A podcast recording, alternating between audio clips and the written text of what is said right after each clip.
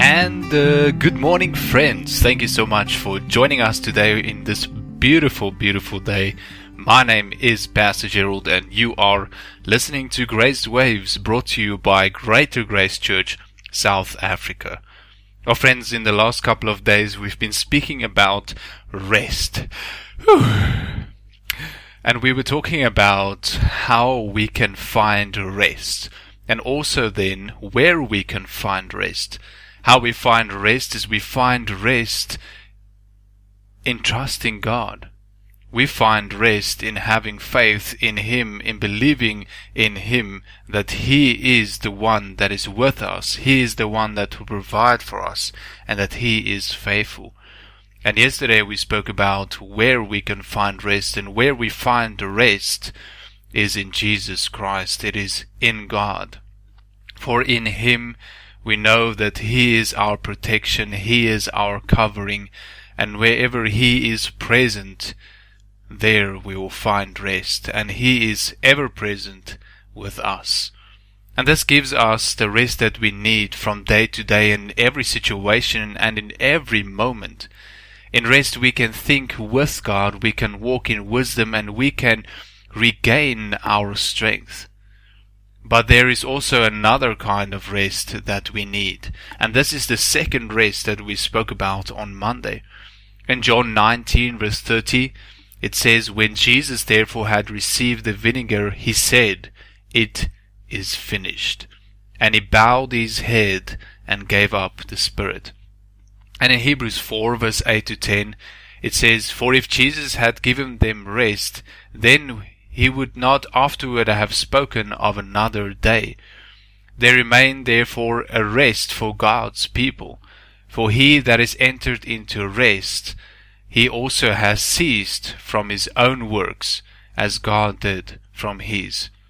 In other words, those who trust in Jesus have ceased, they have stopped or rested from their own works.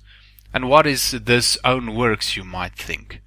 Well, these own works are works of righteousness. Not the kind that comes from righteousness, but rather the kind that tries to produce righteousness. It is the religious works we do to try and justify ourselves before God, to try and make up for our sins. You know, the balance between how much I do good and how much bad I do. It is how we strive or labor to impress God so that he will accept us. And that is what religious religion is all about. Works towards righteousness. But we who are children of God, who have believed in Jesus Christ, are not people of religion, but we are people of relationship.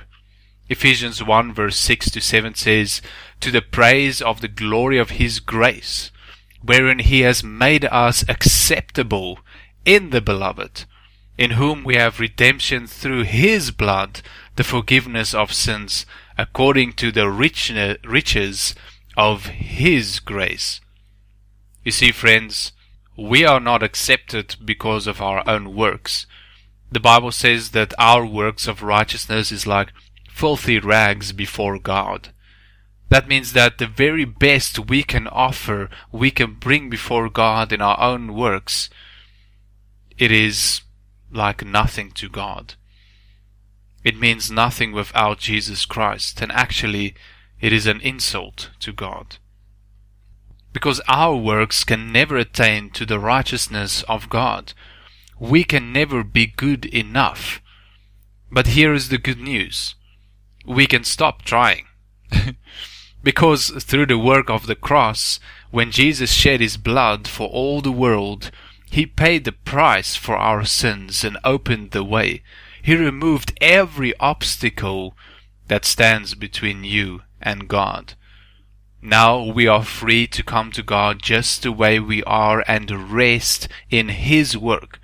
His work is the finished work. His work was completed on that cross. And it is through the work that of the cross that we find rest from our own works. There is no more need for us to strive or to try and impress God. God is impressed when we trust Him. when we believe in Him and when we receive the work that He has done for us. And now, friends, we are at rest. Our focus is a relationship with God and no longer a system of dead works. And as we walk in that relationship with God, we will do the works that come from righteousness, which is every good work which we were created for in Jesus Christ. We now do because we are, and not because we want to be. We'll close off with this verse in Psalm 40, verse 4 to 6. It says, Blessed is the man who trusts in the Lord, who does not turn to the proud, and to those who go astray after a lie.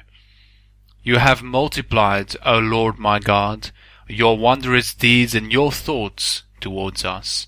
None can compare with you. I'll proclaim and tell of them, yet they are more that can be told. In sacrifice and offering you have not delighted, but you have given me an open ear. Burnt offering and sin offering you have not required. So God has not delighted and He has not required our sacrifices and offering. But God requires us.